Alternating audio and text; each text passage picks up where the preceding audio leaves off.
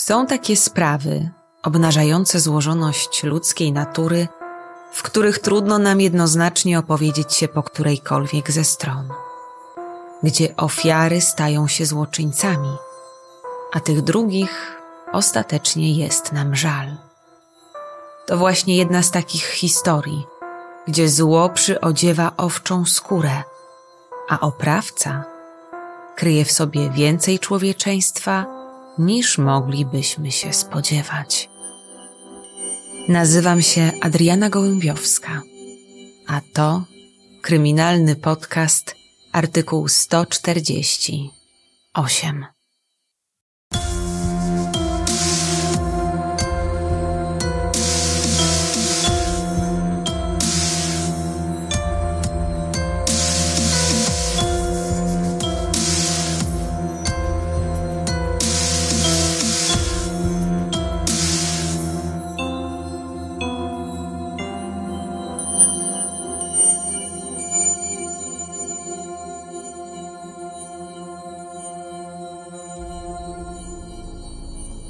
Sylmar, Kalifornia. Środa, 25 września 1996 roku. Godzina 22.50. Głośny dźwięk telefonu budzi detektyw Lindy Grigoriewicz, a szybki raport jej partnera natychmiast stawia ją na nogi. Widzimy się na miejscu. Rzuca tylko do słuchawki, po czym pospiesznie ubiera się i wsiada do samochodu.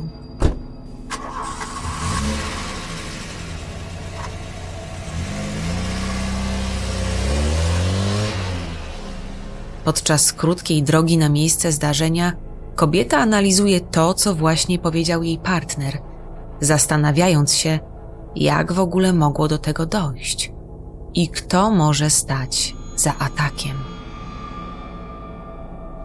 Kiedy parkuje na podjeździe domu państwa Garza, jej partner Rick Gonzalez jest już na miejscu. Rozmawia z przybyłą wcześniej jednostką i z medykami, którzy na noszach transportują właśnie kogoś do karetki. Lindy kątem oka zauważa, że leży na nich zamaskowana postać, na której nosie wciąż widnieją gogle. A pośpiech medyków i tocząca się z okolicy brzucha krew świadczy, że stan poszkodowanej osoby jest bardzo poważny. Rick przepuszcza panią detektyw w drzwiach do nieruchomości Garzów, a ta, kiedy tylko wchodzi do środka, zauważa wysokiego i poważnego mężczyznę, siedzącego z funkcjonariuszem przy kuchennym stole.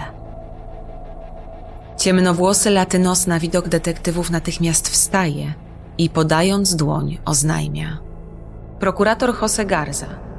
To ja zostałem zaatakowany w garażu. A kiedy detektywi siadają z nim do stołu, ten rozpoczyna w najdrobniejszych szczegółach opowiadać o wydarzeniach, do których doszło w jego domu zaledwie kilkanaście minut wcześniej. Zupełnie bez skrępowania opowiada o tym, jak kochał się z żoną. A gdy skończyli i wstał, by pójść do toalety, ukochana poprosiła, by przy okazji przyniósł jej lody z zamrażalnika w garażu. Będąc jeszcze w toalecie, usłyszał niepokojące dźwięki dochodzące z parteru i szczekanie swoich trzech psów. To właśnie dlatego zaniepokojony sięgnął do wiszącego na wieszaku szlafroka, w którym znajdowała się półautomatyczna broń o kalibrze 45. Detektywi wprawdzie nie przerywają mężczyźnie nawet na moment, jednak od czasu do czasu wysyłają sobie porozumiewawcze spojrzenia. Następnie, trzymając wyciągniętą przed siebie broń, właściciel domu skierował się w stronę garażu. Powoli otworzył drzwi łączące go z kuchnią i w czasie zapalania światła zobaczył, że w pomieszczeniu znajduje się zakapturzona i zamaskowana ubrana na czarno postać, która mierzy w jego kierunku i bez słowa oddaje trzy niecelne strzały. Myśląc wyłącznie o tym, że życie jego rodziny znalazło się w śmiertelnym zagrożeniu, prokurator także oddał trzy strzały, z czego jeden okazał się celny a napastnik został ugodzony w brzuch i padł na podłogę. Jose usłyszawszy krzyk żony będący reakcją na wystrzały, natychmiast wybiegł z garażu z powrotem do domu. Przerażona Nicole Garza bezskutecznie próbowała wykręcić numer alarmowy, a jej płacz obudził trójkę dzieci, które także zaczęły wychodzić z pokoi. Próbując zapanować nad sytuacją, Jose odebrał więc roztrzęsionej żonie telefon i kazał zaprowadzić dzieci do ich sypialni i stamtąd sam zadzwonił po policję. Panie prokuratorze, proszę zatrzymajmy się tu na moment. Przerywa niespodziewanie detektyw Grigoriewicz. Czy wie pan, kim był napastnik? Udało się go panu rozpoznać? Dopytuje kobieta, lecz przesłuchiwany natychmiast zaprzecza, tłumacząc, że człowiek ten wyglądał niczym ninja. A po oddaniu strzału Jose nie pomyślał o sprawdzeniu jego tożsamości, ponieważ obawiał się, że napastników może być wielu. I jego priorytetem było zapewnienie bezpieczeństwa rodzinie. Na te słowa drzwi sypialni otwierają się i do jadalni wchodzi rudowłosa, widocznie zmęczona Nicole Garza, na której uwieszona jest trójka dzieci. Potwierdza słowa męża i jednocześnie zaprzecza, by cokolwiek zostało skradzione z ich domu.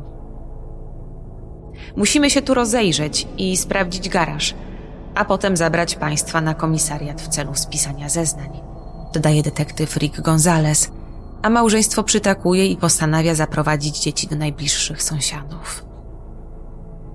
Kiedy cała rodzina w końcu wychodzi, para detektywów rozgląda się po ich domu, sprawdzając drzwi i okna. Faktycznie, nic nie wskazuje na to, by motywem była kradzież. Policjantów dziwi też brak choćby najmniejszych śladów świadczących o włamaniu. Funkcjonariusze za pomocą kuchennych drzwi przedostają się do garażu, a tam pracuje już kilku techników, zabezpieczając dowody strzelaniny. Kałuża krwi na podłodze świadczy o tym, że ranny napastnik upadł i zaklinował się pomiędzy zamrażarką a bojlerem. Na drzwiach, którymi przed chwilą weszli detektywi, specjaliści oznaczają właśnie dwie dziury po kulach, dyskutując przy tym zawzięcie, że to cud, że ominęły mężczyznę, który w trakcie wystrzału sięgał po włącznik światła na ścianie. Jednak nie to szokuje policjantów najbardziej. Dostrzegają bowiem, że drzwi garażowe wciąż są zablokowane, co świadczy o tym, że intruz najpewniej nie tędy wszedł do środka. To natomiast prowadzi do konkluzji, że skoro włamał się do domu tak sprawnie, to zapewne był profesjonalistą. Pani detektyw przerywa na moment czynności jeden z funkcjonariuszy i podaje kobiecie plastikową bransoletkę z przypiętym do niej kluczem, która została znaleziona przy napastniku przez reanimujących kolekarzy. Detektywi odbierają klucz i wystarcza ułamek sekundy, by rozpoznali, że należy on do samochodu marki Ford. Natychmiast zarządzają więc poszukiwania pojazdu, w nadziei, że napastnik przyjechał nim na miejsce, co pozwoli im dowiedzieć się czegoś więcej o nim samym. Następnie sami ruszają na komisariat, gdzie zostali już przetransportowani Jose i Nicole. Z doświadczenia wiem, że kobiety lubią odpowiadać na pytania skierowane do ich mężów, mówi do partnera detektyw Gligoriewicz. Powinniśmy więc przesłuchiwać ich osobno. Proponuję i tak też robią. Najpierw postanawiają przepytać mężczyznę, ale jak tylko detektywi siadają naprzeciw niego, to on natychmiast zaczyna zadawać im pytania. A odpowiedź, która interesuje go najbardziej, dotyczy tego, czy jego strzał został uznany za obronę konieczną. To szokuje policjantów. Lecz nie chcąc, by to przesłuchiwany właśnie prokurator przejął kontrolę nad całą rozmową, pani detektyw podnosi delikatnie rękę na znak stopu i nie dając mu żadnego wyjaśnienia, sama zaczyna zadawać mu pytania. Pierwsze z nich dotyczy broni, o której mężczyzna wspomniał jeszcze będąc w domu. Zarówno ona, jak i jej partner Są zdziwieni, że prokurator trzyma półautomatyczny rewolwer w łazience w kieszeni swojego szlafroka. Lecz Jose nie widzi w tym nic podejrzanego czy niestosownego. Tłumaczy policjantom, że ze względu na jego pracę jest w posiadaniu kilku sztuk broni pochowanej w różnych częściach domu. Właśnie na wypadek takich zdarzeń. Mamy rozumieć, że ma pan wrogów? Przerywa mu natychmiast detektyw Rick Gonzales, jednak przesłuchiwany stanowczo temu zaprzecza.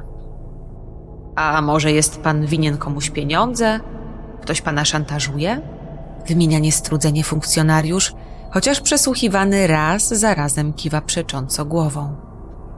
Tyle, że pomimo zaciekłego zaprzeczania, prokurator Jose Garza nie mógł być do końca pewien, czy ktoś nie czyha na życie jego i jego rodziny.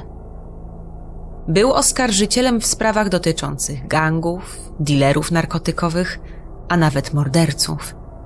Więc lista osób, które nie życzyły mu dobrze, mogła być znacznie dłuższa niż mu się wydaje. I pomimo nacisku detektywów, widocznie zdenerwowany mężczyzna nie potrafi podać nazwiska ani jednej osoby, która mogłaby zaledwie godzinę wcześniej strzelać do niego w garażu. Dlatego też policjanci zostawiają go samego na jakiś czas i przychodzą do sali obok, gdzie czeka na nich jego żona. Czas, w którym rozmawiano z Jose, pozwolił na to, by Nicole nieco się uspokoiła i nie przypomina już przerażonej matki, którą detektywi widzieli wcześniej. Kobieta także jest prawnikiem, tyle że specjalizującym się w rozwodach. Jej również zadają tę samą serię pytań, a Nicole, podobnie jak mąż, zaprzecza, by podejrzewała kogokolwiek o chęć odebrania życia jej ukochanemu. Rozmowę nagle przerywa pukanie do drzwi, w których niespodziewanie pojawia się szef wydziału, Ronald Bergman, i prosi, by detektyw Grigoriewicz opuściła na moment salę przesłuchań. Gdy tylko Lindy wychodzi na korytarz, z wyrazu twarzy swojego przełożonego natychmiast potrafi wyczytać, że ma dla niej bardzo ważne informacje. Napastnik żyje, choć jest w stanie krytycznym. Nie znamy jeszcze tożsamości osoby, która strzelała, ale musisz wiedzieć, że to była kobieta. Kończy Bergman, a detektyw Grigoriewicz patrzy na niego z niedowierzaniem. Bazując na swoim doświadczeniu, wie, że kobiety bardzo rzadko włamują się do domów i równie rzadko strzelają do mężczyzn. Zdarza się to właściwie tylko wtedy, kiedy są w coś uwikłane emocjonalnie. Lindy Grigoriewicz bierze głęboki oddech, poprawia swoje długie blond włosy, po czym jak gdyby nigdy nic wraca do pokoju i przywołując do siebie Gonzalesa, równocześnie informuje przesłuchiwaną, że niebawem wrócą. Kiedy po opuszczeniu pokoju o nowych ustaleniach dowiaduje się i partner, natychmiast oboje zaczynają spekulować, że motywem mógł być romans. Więc gdy tylko ponownie siadają naprzeciw prokuratora Garzy, pierwszym pytaniem jest właśnie to dotyczące jego życia prywatnego. Insynuacje na temat rzekomego romansu irytują mężczyznę, który ucina je pytając detektywów, czy nie zauważyli, jak młoda i piękna jest jego trzecia żona. Raz jeszcze wspomina o tym, że tuż przed napadem kochał się z nią. A pani detektyw, słysząc to, zaczyna się zastanawiać, co ma na celu informowanie ich o intymnych szczegółach jego małżeńskiego pożycia. Czy dla prokuratora jest to argument przemawiający za tym, że trwa w szczęśliwym związku? Czy może to właśnie ze względu na stanowisko postanowił nie zatajać nawet tak osobistych informacji przed policją? A może kryje się za tym coś zupełnie innego? Z tych rozważań wyrywa Lindy głośne prychnięcie przesłuchiwanego, będące odpowiedzią na pytania detektywa Gonzalesa – czy czasem któraś z poprzednich żon nie czyhała na życie pana Garzy. Nie uzyskawszy nowych informacji, funkcjonariusze postanawiają więc wrócić do Nicole, a podczas przemierzania tych zaledwie kilku metrów pomiędzy jednym a drugim pokojem przesłuchań, Gligoriewicz i Gonzales dzielą się swoimi refleksjami. Po rozmowie z Jose, obojgu przychodzi do głowy myśl, że czekająca w mroku garażu kobieta może nie miała zamiaru zabić mężczyzny, tylko Nicole. A idąc tym tropem, mogła być na przykład rozwścieczoną żoną jej kochanka. Może pani prawnik postanowiła zamienić Jose na młodszy model? Szepcze Gonzales, po czym otwiera drzwi do pokoju, w którym siedzi kobieta. Jest wyraźnie zmęczona, a jej głowa spoczywa na leżących na blacie dłoniach. Na pytanie, czy nie prowadziła podwójnego życia, natychmiast się rozbudza i widocznie zdenerwowana odpowiada, że nie ma i nigdy nie miała żadnego romansu. Tę napiętą atmosferę ponownie przerywa pukanie do drzwi. Tym razem znacznie głośniejsze i zdecydowanie szybsze. I nie czekając na odpowiedź w ich progu raz jeszcze pojawia się szef wydziału, który nie mówi ani słowa, tylko dłonią przywołuje do siebie detektywa Rika Gonzalesa. Mężczyzna więc czym prędzej opuszcza pokój i tym razem to on staje twarzą w twarz z widocznie zmieszanym Bergmanem. Rick, sprawa komplikuje się z minuty na minutę. Zaczyna przełożony, a detektyw Gonzales czuje, że i jego serce zaczyna nieco szybciej bić. Policjanci znaleźli samochód napastniczki. Był zaparkowany kilka przecznic od domu. W środku w schowku była reklamówka z mokrymi kawałkami papieru. Nie wiadomo, co to jest, czy to ważne, czy nieważne. Natomiast to jedyna warta uwagi rzecz znaleziona w Fordzie Bronco. Muszą teraz wszystko wysuszyć i spróbować poskładać, jak puzzle. Ale słuchaj najlepszego. Tu robi pauzę, by wziąć oddech. Ten samochód niegdyś należał do naszego pana prokuratora. Znów robi pauzę, jakby upewniał się, że Gonzales nadąża za tymi rewelacjami. A wiesz, komu on go sprezentował? Detektyw kiwa głową przecząco. Linet Trujillo. Kończy jednym tchem szef wydziału. Po tym jak Gonzales wyszedł z pokoju, kobiety siedzą w absolutnej ciszy, czekając na jego powrót. Teraz, kiedy drzwi ponownie się otwierają, a on wchodzi do środka, obydwie czują, że nie tylko zachowuje się jakoś inaczej, ale i wyraz jego twarzy jest zupełnie inny niż przed niespełna minutą. Rick siada naprzeciw przesłuchiwanej, przygląda się jej przez krótką chwilę, aż w końcu mówi: Nicole, opowiedz nam o relacjach ze swoją siostrą. Linet. Pięćdziesięciojednoletni Jose Garza, który rozpoczął swoją pracę w biurze prokuratora miejskiego San Fernando 16 lat temu, poznał Nicole w 1992 roku, gdy reprezentowała go podczas rozwodu z jego drugą żoną, Beverly Foster.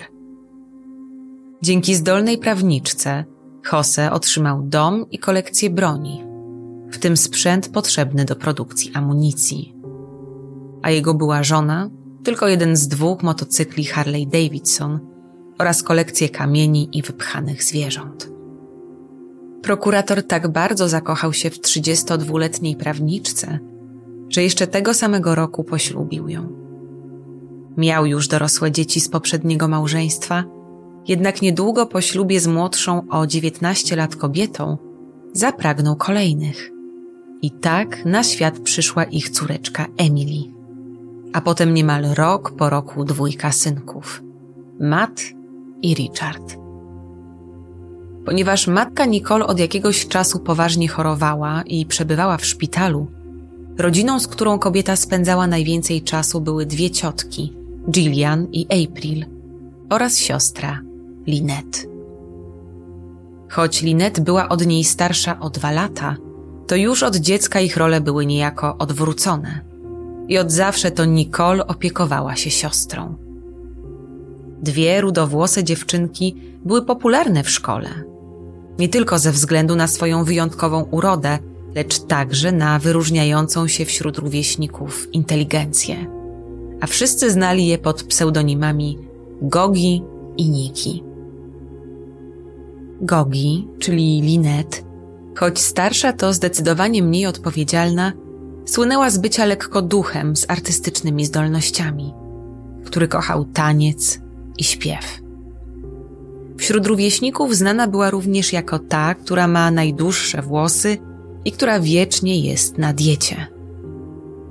Z kolei Nicole nie miała artystycznych ciągotek. Skupiała się na przedmiotach ścisłych i od zawsze wiedziała, że chce być kobietą sukcesu. Podkreślając, że choć uroda zapewne jej nie zaszkodzi, to nie powinna jej definiować. Nicole w wieku 19 lat wyszła za mąż, jednak nie był to udany związek.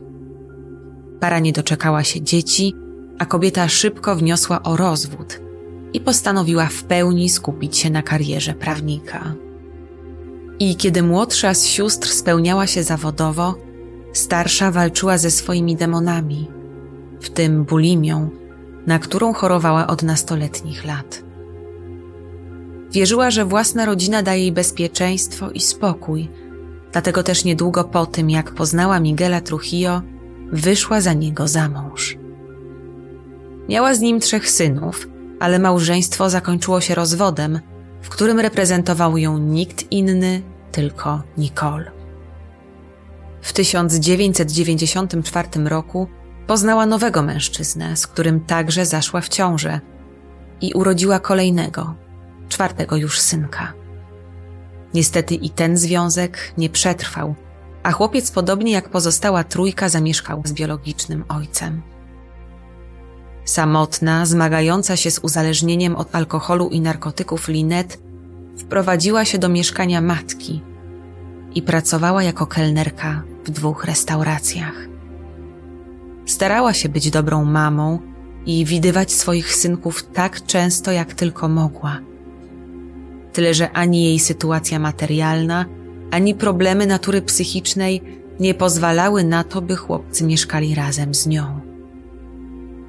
I tak losy dwóch rudowłosych sióstr potoczyły się zupełnie odmiennie. Jedna żyła poukładanym i pełnym sukcesów życiem, a druga każdego dnia toczyła nierówną walkę o trzeźwość i lepszy byt.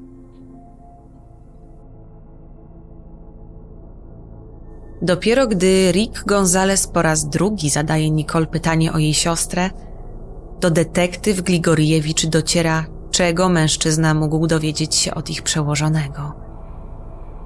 Czyżby osobą, która strzelała do Jose i którą on ranił tak bardzo, że przebywa aktualnie na intensywnej terapii, jest jego szwagierka? Detektyw Gonzales nie mówi niczego więcej, tylko czeka na odpowiedź przesłuchiwanej, dotyczącą tego, jak układały się jej kontakty z siostrą a kobieta odpowiada, że wszystko między nimi jest dobrze. Mówi, że Linet to wspaniały, choć nieco zagubiony człowiek, ale ich relacje są w jak najlepszym porządku. I kiedy prawniczka stara się przybliżyć realia, w jakich żyje jej siostra, detektyw Lindy myślami jest zupełnie gdzie indziej. W jej głowie mnożą się scenariusze najdziwniejsze z możliwych – ponieważ ta sprawa właśnie do takich należy. Zastanawia się, dlaczego Linet strzelała do Jose. Czy to możliwe, by tę dwójkę łączyły jakieś intymne stosunki? Czy to faktycznie on był jej celem? I przede wszystkim, czy to, co opowiada im siedząca na wprost kobieta, jest prawdą? Przepraszam panią, że trwa to tak długo, Wypala niespodziewanie Grigoriewicz, podnosząc się z krzesła i patrząc w stronę zegarka, którego wskazówki pokazują, że małżeństwo jest już niemal całą noc na posterunku. Musimy wyjść na moment, dodaje i wbija wzrok w Gonzalesa, dając mu tym samym do zrozumienia, że i on ma wyjść razem z nią. Po czym detektywi bez słowa ruszają do sali obok. Jak układały się pana relacje z Linet? Pyta od progu detektyw Rick Gonzales i razem z partnerką bacznie obserwuje prokuratora, by nie przeoczyć choćby najmniejszego grymasu na jego twarzy. Z moją szwagierką, Linet? Odpowiada natychmiast szczerze zdziwiony mężczyzna. Tak, dokładnie z nią, dopytuje pani detektyw. Nie bardzo rozumiem, czemu w ogóle państwo o nią pytacie. Odpowiada mężczyzna, który wydaje się szczerze skonsternowany. Proszę odpowiedzieć, naciska Gonzales, a prokurator, wykrzywiając się nieco i podnosząc wysoko brwi, odpowiada, że właściwie to nijak. Widują się przy okazji rodzinnych spotkań i prowadzą kurtuazyjne rozmowy. Uważa, że kobieta ma wiele problemów i właściwie nie radzi sobie na żadnej życiowej płaszczyźnie. Ale mówiąc to, co róż dopytuje, dlaczego policjanci zadają pytania na temat szwagierki. A głusi na nie detektywi są pewni, że prokuratorowi nawet nie przeszło przez myśl, że to właśnie ta słaba i jego zdaniem nieporadna kobieta mogła próbować odebrać mu życie zaledwie kilka godzin wcześniej. I właśnie w tym momencie ktoś ponownie puka do drzwi, co sprawia, że policjanci w pierwszym odruchu patrzą na siebie, jakby sprawdzali, czy się czasem nie przesłyszeli. Jednak kiedy w niewielkiej szparze znów pojawiają się okrągłe oczy oprawione w cienkie metalowe oprawki, bez chwili namysłu, tym razem oboje przepraszają i czym prędzej wychodzą na korytarz. Dzwonili ze szpitala, szepcze Bergman. Linet Trujillo się obudziła. Już do niej jadę. Zostań z nimi. Przerywa mu w pół słowa detektyw Grigoriewicz, zwracając się do swojego partnera i nie czekając na dalsze informacje biegnie w stronę drzwi wejściowych. Lindy, ona jest w krytycznym stanie! Krzyczy jeszcze za nią szef wydziału, tyle że detektyw zdaje się już tego nie słyszeć. Wsiada do radiowozu i włącza syrenę, by jak najszybciej dostać się na drugą stronę miasta. I w końcu dowiedzieć się dlaczego i do kogo zeszłej nocy strzelała Linet. Pani detektyw przez całą drogę nie może przestać myśleć o tej dziwacznej sprawie, choć czuje, że emocje i nieprzespana noc powoli dają się jej we znaki. Zastanawia się, czy motywem mogła być siostrzana zazdrość, która zaprowadziła tej nocy Linet do garażu, by odebrać siostrze to, czego i ona tak bardzo pragnęła, i by raz na zawsze zniszczyć jej idealne życie. Grigoriewicz jednym susem pokonuje schody prowadzące do sali strzeżonej przez siedzącego na korytarzu policjanta, a kiedy w końcu do niej wchodzi, orientuje się, w jak bardzo złym stanie jest leżąca tam kobieta. Wprawdzie Linet ma otwarte oczy i zdaje się rozumieć, co dzieje się wokół niej, ale jest zaintubowana i może poruszać jedynie rękoma. Pani detektyw siada obok łóżka i patrząc poszkodowanej prosto w oczy mówi, że chce poznać jej wersję wydarzeń dotyczącą tego, do czego doszło pod dachem garzów. Mówiąc to, nieśmiało przesuwa w kierunku rannej notes i długopis, a kobieta ostrożnie bierze go, po czym bardzo powoli i z widocznym wysiłkiem pisze coś na kartce. Po chwili oddaje ją detektyw Grigoriewicz, a gdy ta widzi napisane przez podejrzaną dwa słowa, zamiera na moment. Raz jeszcze patrzy na niewzruszoną, przykutą do łóżka Linet Trujillo i na bazgrane przez nią dietetyczna kola i znak zapytania. Nim udaje się jej otrząsnąć z szoku i wymamrotać dodatkowe pytanie, cały pokój w jednej chwili wypełnia się dźwiękami alarmów dochodzących z aparatury, do której podpięta jest pacjentka. Do sali wbiega siedzący na korytarzu policjant a za nim pielęgniarki i lekarz, po czym wypraszają na zewnątrz funkcjonariuszy, ponieważ przesłuchiwana przez detektyw kobieta nagle straciła przytomność.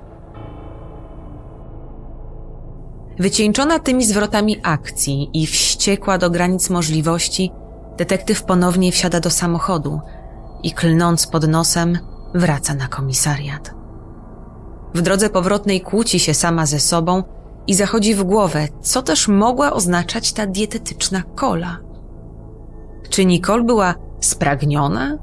Czy może tak cyniczna, że postanowiła napisać największą bzdurę, która przyszła jej do głowy, byle tylko nie wyznać prawdy?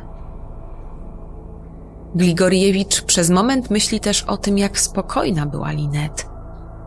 I niespodziewanie zaczyna analizować zachowanie jej siostry sprzed kilku godzin. A ono również zaczyna się jej wydawać podejrzane. Podczas przesłuchania Nicole ani raz nie zdziwiła się, że pytają o jej starszą siostrę, podczas gdy Jose nie potrafił ukryć zdumienia. A więc kto z nich grał? Kto z małżonków coś ukrywał? Dlatego, kiedy tylko Lindy dociera na miejsce, kieruje się wprost do pokoju, gdzie siedzi równie zmęczona Nicole Garza. A kiedy ponownie zaczyna pytać kobietę o jej siostrę, ta prosi o możliwość skorzystania z toalety. Na twarzy przesłuchiwanej widać ulgę, kiedy wreszcie opuszcza niewielką, duszną salę, która przez zimne światło świetlówek zdaje się jeszcze mniej przytulna niż jest w rzeczywistości. Podobnego uczucia na próżno szukać u pani detektyw, która ma przeczucie, że sprytna prawniczka chce przekazać jej istotne informacje poza salą, gdzie do tej pory toczyła się ich rozmowa. A toaleta, w której nie ma kamer, może być do tego najlepszym miejscem. Natychmiast po tym, jak Nicole wychodzi z kabiny, policjantka słyszy: Pani detektyw, czy mogę mieć do pani pytanie? I Grigoriewicz ze złości aż zaciska szczękę, ale odpowiada twierdząco. Wtedy przesłuchiwana podchodzi do umywalki, odkręca wodę i taksując w lustrze funkcjonariuszkę od stóp do głów, pyta: Czy próbowała pani kiedykolwiek dietetycznych lodów? A mówiąc to, wciąż bacznie obserwuje odbicie policjantki. Nie. Odpowiada zmieszana funkcjonariuszka, próbując z całych sił rozwiązać tę zagadkę, bo jest pewna, że to jakiś rodzaj szyfru, który być może ma coś wspólnego ze wspomnianą wcześniej przez Linet dietetyczną kolą. Cóż, powinna pani spróbować. Są całkiem smaczne i całkiem niezłe, jeśli chce się zrzucić kilka kilo. Odpowiada prawniczka i staje tuż obok oniemiałej policjantki, na znak, że jest gotowa, by wrócić do sali przesłuchań. Po trwających kilka godzin rozmowach, Nicole i Jose Garza zostają wypuszczeni na wolność, ponieważ nie ma żadnych dowodów, które obciążałyby tę dwójkę. A rany zadane Linet Trujillo przez prokuratora faktycznie wydają się być wynikiem samoobrony.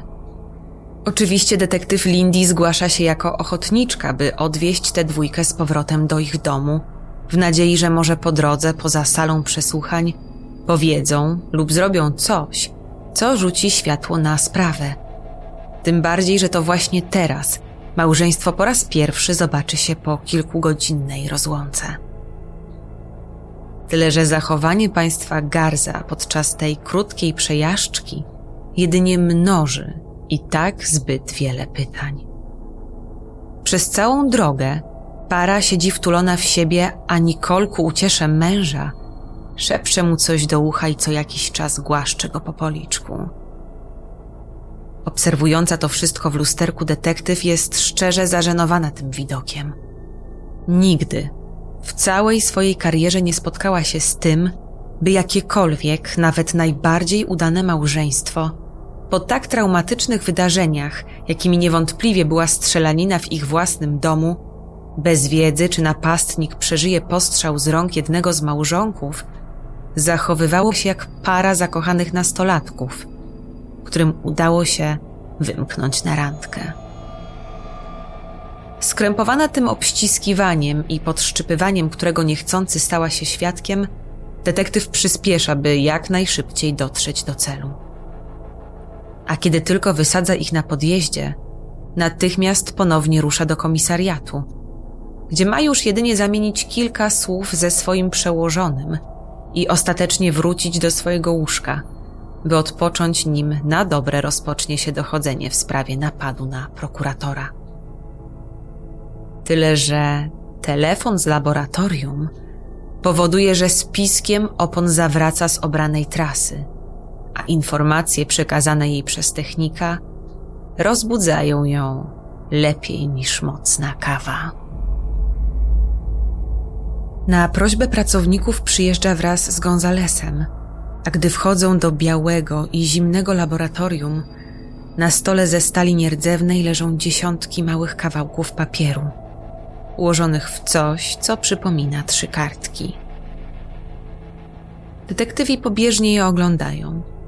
Dwie z nich napisano na komputerze, a trzecia zawiera odręczny, właściwie nieczytelny list. Nie udało się nam odzyskać wszystkich skrawków, mówi widocznie podekscytowany technik. Gdzie niegdzie trzeba się domyślić sensu, bo woda zrobiła swoje, jednakże mamy i takie fragmenty, które jasno mówią, czego chciał nadawca. Kończy i wyciąga z kieszeni pensetę, po czym nachyla się nad dowodami i zaczyna ostrożnie pokazywać detektywom pojedyncze zdania, a te natychmiast wywołują gęsią skórkę na ich plecach. Żadna z kartek nie jest ani datowana, ani podpisana, ale po przeczytaniu zaledwie kilku wersów, oczywistym staje się, że to nie Linet jest ich autorką. Na pierwszej ze stron ktoś dokładnie opisał, że kobieta ma mieć na sobie czarne ubrania oraz rękawiczki, a także ciemną perukę i koniecznie ma być bez makijażu. Następne zdania dotyczą już samego zamachu i tego, czego może się spodziewać Linet, która, o czym wiedział autor listu, nie miała żadnego doświadczenia w obsłudze broni. Na pierwszej z napisanych komputerowo kartek widnieje. Przy pomocy prawego kciuka odciągnij kurek do oporu, a następnie naciśnij na spust.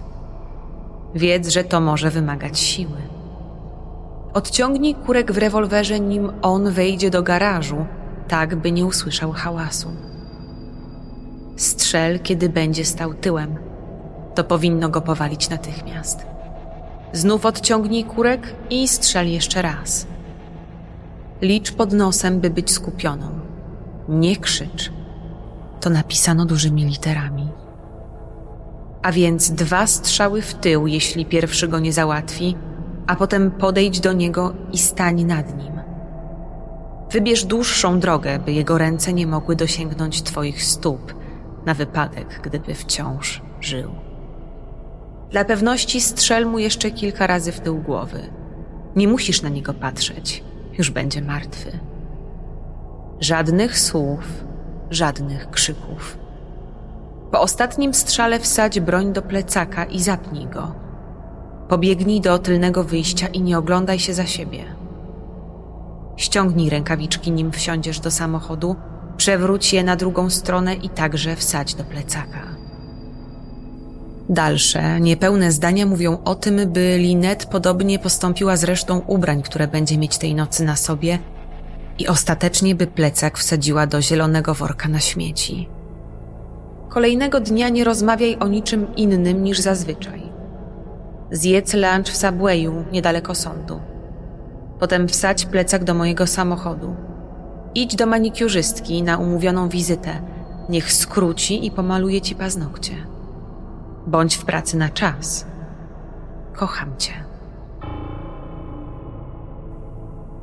Detektywi po przeczytaniu pierwszej strony natychmiast przesuwają się do następnej i ślęczą teraz nad tą napisaną odręcznie, niemal nosami dotykając niewielkich kawałków wysuszonego i wyprasowanego papieru, z którego nie są w stanie niczego odczytać. Widząc ich zrezygnowane miny, technik bez słowa, choć z lekkim uśmiechem, prowadzi ich do ostatniej kartki i ponownie, przy pomocy pensety, zatacza kółka nad najbardziej dramatycznymi fragmentami tej potwornej układanki. Półtorej minuty koszmaru, które odwróci Twoje życie o 360 stopni. Pokazując ten wycinek, laborant chichocze. Tu chyba ktoś się pomylił. Nie byłabym taka pewna, wtrąca kiwając głową z niedowierzaniem detektyw Grigoriewicz. Pomogę ci wyjść z długów. Zrobisz sobie operację piersi. Wyciągnę cię z narkotyków, znajdziemy ci zawód, który będzie sprawiał radość i wykorzysta twoje liczne talenty. Będziesz mogła regularnie spędzać czas ze swoimi dziećmi. Znajdziemy dla ciebie mieszkanie. Znacznie poprawi się przez to jakość życia twoich dzieci i bliskich. Wylicza autor listu. Czy jest tu coś, co da nam nakaz aresztowania? Pyta niespodziewanie Gonzales, a uśmiechnięty technik wskazuje na kolejne fragmenty po środku. Nie pozwól mu znęcać się nade mną. Detektyw Grigoriewicz czyta to zdanie na głos. W tym momencie jasnym staje się, że autorem wiadomości i osobą stojącą za całym zamachem na życie Jose jest jego żona.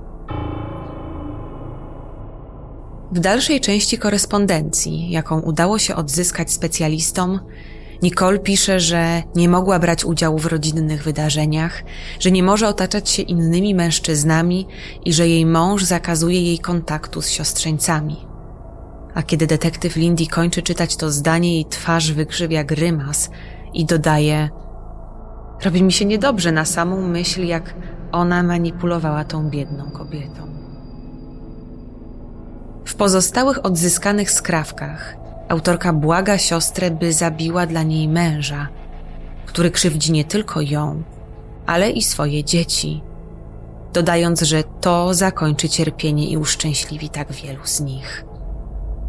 Tu znajduje się także zdanie o tym, że czteroletnia córka Garzów rzekomo powiedziała mamie, że chce zabić tatusia. A śmierć Jose miała rozwiązać problemy zarówno Nicole, jak i Linette. Na koniec autorka raz jeszcze, jakby dla przypomnienia, wymienia listę zadawanych przez niego krzywd. Codzienne wykorzystywanie seksualne twojej siostry. Psychiczne i fizyczne znęcanie się nad dziećmi. Mentalne maltretowanie twojej siostry. Uczenie dzieci posługiwania się bronią. Uczenie dzieci, aby były nierozważne i nieuprzejme. Być może jeszcze dla dodania odwagi wyznaje, że Linet w porównaniu do niej jest znacznie silniejsza psychicznie i jest w stanie to zrobić, a potem zapomnieć. Na koniec informuje, że po śmierci Jose to ona jako żona będzie przesłuchiwana, a nikt nigdy nie będzie miał podstaw, by posądzać szwagierkę o taki czyn. Jeśli przebrnę przez przesłuchanie, a zrobię to, śledztwo zostanie zamknięte. Nagle wzrok obu funkcjonariuszy spotyka się, a detektyw Gligoriewicz czuje ścisk w żołądku, zupełnie inny niż głód, który próbuje lekceważyć od kilku godzin. Po drugiej stronie miasta, pod jednym dachem znajdują się dzieci i mężczyzna, ofiara nieudanego zamachu, wraz z kobietą, która desperacko rękami własnej siostry chciała odebrać mu życie. Musimy jak najszybciej zdobyć nakaz aresztowania, wydusza z siebie widocznie przerażona pani detektyw. Kolejnego dnia, w piątek wieczorem, Rick Gonzales mknie przez ulice, na których powoli zaczynają zapalać się latarnie. A Lindy nie przestaje mówić, że nie daruje sobie, jeśli stało się coś złego. Kiedy docierają na miejsce, kobieta wyskakuje z samochodu, nim jej partner zdoła jeszcze wyłączyć silnik, po czym biegnie do drzwi wejściowych i wali w nie tak mocno, że kilku sąsiadów wychodzi przed swoje domy. Po kilku sekundach, które zdają się trwać wieczność, drzwi otwierają się, a detektywi widzą w nich stojącego w piżamie zaspanego Jose Garzę, które zapewne wciąż próbuje odespać wydarzenia z ostatnich kilkudziesięciu godzin. Detektyw Gligoriewicz, słysząc w środku domu znany jej już kobiecy głos, delikatnie odpycha mężczyznę, wyciąga broń i idzie wprost do jego żony. Nicole Garza. Jest pani oskarżona o usiłowanie zabójstwa męża i spisek mający na celu popełnienie morderstwa z premedytacją. To jakieś nieporozumienie, przerywa jej prokurator, jednak nie kończy zdania, tylko zamiera w bezruchu na słowa detektywa Gonzalesa, który wyjawia mu tożsamość napastnika. Tego samego wieczora policjanci odwiedzają z nakazem aresztowania także drugą z sióstr. Niestety wciąż nieprzytomną Linet Trujillo. Po tym jak opinia publiczna dowiaduje się o spisku, pod domem Garzów całymi dniami czyhają dziennikarze. Szczerze zszokowani sąsiedzi opowiadają, jak szczęśliwym małżeństwem byli Jose i Nicole. Wspominają też niedawne przyjęcie urodzinowe, jakie mężowi wydała młoda prawniczka. Wie pan, że do strzelaniny doszło w przeddzień czwartych urodzin ich córeczki Emily? Rzuca do dziennikarza ktoś z tłumu. Ciężko im uwierzyć w to, że za wszystkim stała ta uśmiechnięta i miła kobieta. Podobno po powrocie z komisariatu Małżeństwo odebrało od sąsiadów dzieci i wspólnie poszli na długi spacer, wyglądając przy tym jak wspierająca i kochająca się rodzina. Nic wtedy nie wskazywało na to, by mieli jakiekolwiek problemy, i wydawało się, że najtrudniejsze chwile mają już za sobą. Czy sąsiadka mówiła cokolwiek o siostrze? Dopytuje reporter, a w odpowiedzi słyszy, jak Nicole opowiadała, że Linet nie jest szczęśliwa, a jej życie nie jest tak dobre jak ich, i że otwarcie zazdrości siostrze i jej szwagrowi. Aresztowana Nicole Garza odmawia rozmowy z policją bez obecności prawnika. A po tym, jak informuje detektywów, że nie stać jej na zatrudnienie własnego, dostaje obrońcę z urzędu. Marię Girolamo w gromadzenie dowodów przeciw kobiecie zostaje zaangażowanych kilku dodatkowych funkcjonariuszy. I z każdą godziną na biurku prokuratora Dale'a Cutlera prowadzącego sprawę lądują kolejne i kolejne dowody umacniające oskarżenie. W ubraniach zdjętych w szpitalu z zakrwawionej Linet Trujillo znaleziono klucz pasujący do domu Garzów, najpewniej podarowany jej przez młodszą siostrę. Co więcej, rewolwer kalibru 38, z którego strzelała Linet, okazuje się jednym z należących do Jose, zapewne także podarowanym jej przez Nicole. Pomimo kolejnych dowodów świadczących przeciw prawniczce, jej mąż nie może lub nie chce uwierzyć w to, że za planowaniem ataku na niego stała jego ukochana i nie przestaje odwiedzać jej w więzieniu. W środę rano w kancelarii pojawiają się technicy z nakazem przeszukania komputera pracującej tam Nicole Garzy. Ale nie udaje im się odnaleźć niczego niepokojącego. Jednak specjaliści pracujący w tym czasie w jej domu znajdują w programie planowania finansowego informacje o kilku polisach ubezpieczeniowych. Co ciekawe, ich wartość jest tak niska, że w żaden sposób nie pokryłaby nawet połowy obietnic, jakimi w swoich listach oskarżona mamiła siostrę. Również tego samego dnia, po zarekwirowaniu kilku dokumentów z biura prawniczki, zatrudniony przez prokuratora grafolog potwierdza z całą pewnością, że znaleziony w samochodzie Linet pisany odręcznie list jest autorstwa Nicole Garzy. Policji wciąż nie udaje się przesłuchać nieprzytomnej napastniczki, a wieczorem niespodziewanie jej stan ulega pogorszeniu. i Lynette zostaje podpięta pod respirator. Od aresztowania żony Jose wychodzi z domu tylko do więzienia, po to, by odwiedzić tam ukochaną. Dopiero po kilku dniach nalegań samego szefa wydziału Ronalda Bergmana decyduje się zapoznać z całym zgromadzonym przez policję materiałem dowodowym. Przegląda wszystko bardzo dokładnie i z całych sił stara się nie okazać żadnych emocji. Ale zderzenie z instrukcją mówiącą krok po kroku, jak odebrać mu życie, zupełnie go załamuje.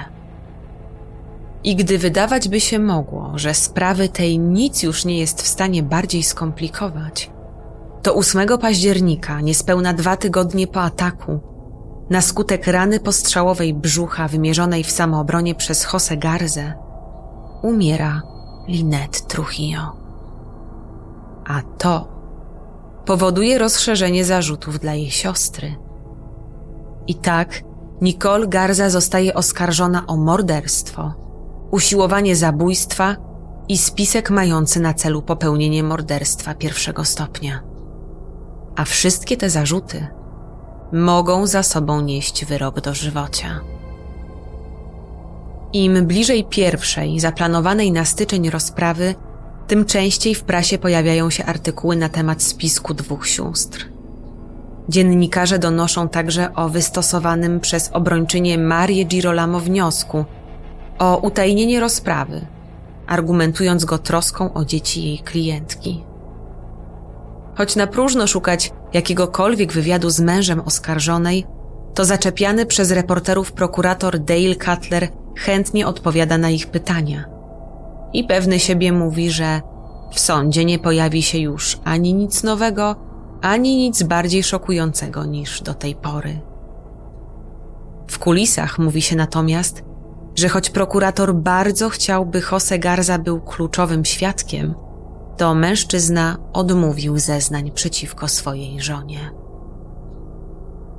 Jedynymi z rodziny sióstr, które rozmawiają z mediami, są ciotki Gillian i April, dwie dojrzałe kobiety, które niejako przejęły rolę matek dla siedmiorga dzieci i które z całych sił wspierają Jose w trudnych chwilach poprzedzających rozprawę.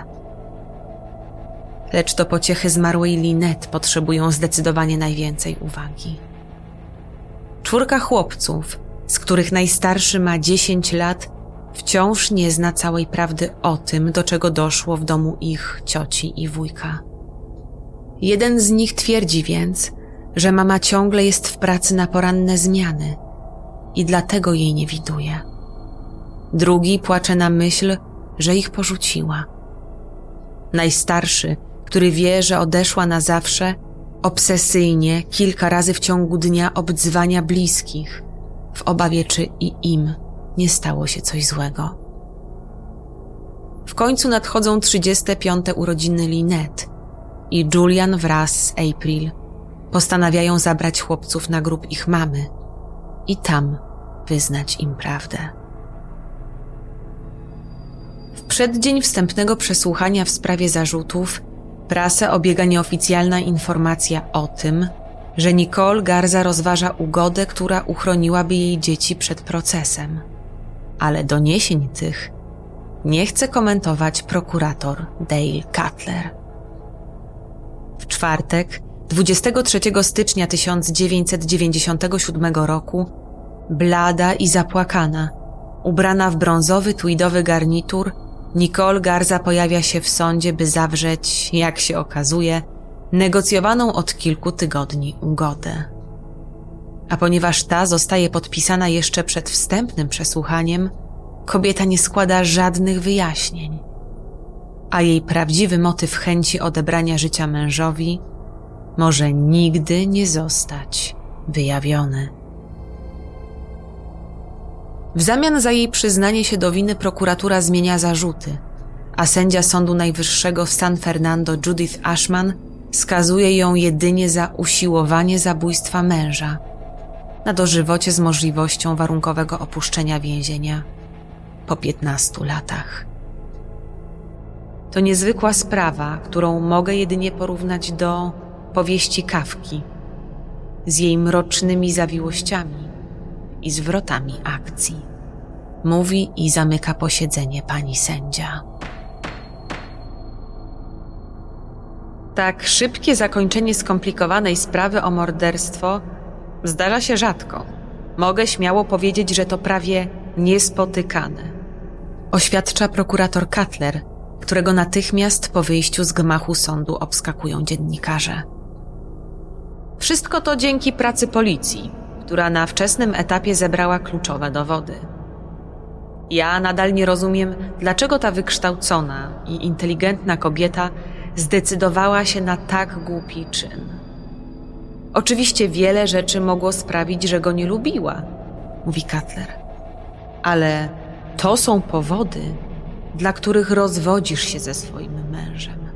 Nie są to powody, dla których planujesz jego morderstwo. Nadal utrzymuje, że jedynym motywem, który kierował Nicole, były pieniądze. I muszę przyznać, że gdyby plan nie zawiódł, a Linette wykonała wszystkie zalecenia siostry, najpewniej sprawa ta zostałaby zamknięta jako napad, w którym zginął Jose Garza. Kończy prokurator i nie zatrzymując się już nawet na moment wsiada do samochodu i odjeżdża. Ciotki Gillian i April jako jedyne z całej rodziny są tego dnia w sądzie. W trakcie posiedzenia nie potrafiły nawet spojrzeć w kierunku swojej siostrzenicy, która według nich jest odpowiedzialna także za zrujnowanie życia siedmiorga niewinnych dzieci. Nic cię na to nie przygotowuje, mówi Gillian Seagal opuszczając budynek sądu. Ona jest moją siostrzenicą i pomimo tej tragedii wciąż ją kocham. To nie znika tak po prostu. Kobiety także czym prędzej oddalają się, tłumacząc dziennikarzom, że przed nimi jeszcze jedno trudne spotkanie, bowiem muszą odwiedzić w szpitalu matkę Nicole, której stan po wydarzeniach ostatnich miesięcy bardzo się pogorszył. Jako ostatnia budynek opuszcza obrończyni Marii Girolamo. Ta, pomimo próśb, nie decyduje się na żaden komentarz. Mimo, że Nicole przyznała się do obu zarzutów i została skazana na karę więzienia, Jose w dalszym ciągu upiera się, że nie jest winna. Podobno w rozmowie z kuratorem sądowym stwierdził, że był to efekt uboczny stosowania tabletek odchudzających, które kobieta zażywała przez pięć miesięcy poprzedzających atak i które pozwoliły jej zrzucić niemal 30 kilogramów. Spekulował, że to właśnie leki spowodowały zmianę jej osobowości, zaprzeczając tym samym, by ukochana świadomie chciała narazić go na niebezpieczeństwo. I choć prokurator przez długie miesiące odwiedzał żonę niemal każdego dnia, to ich związek nie przetrwał tej próby.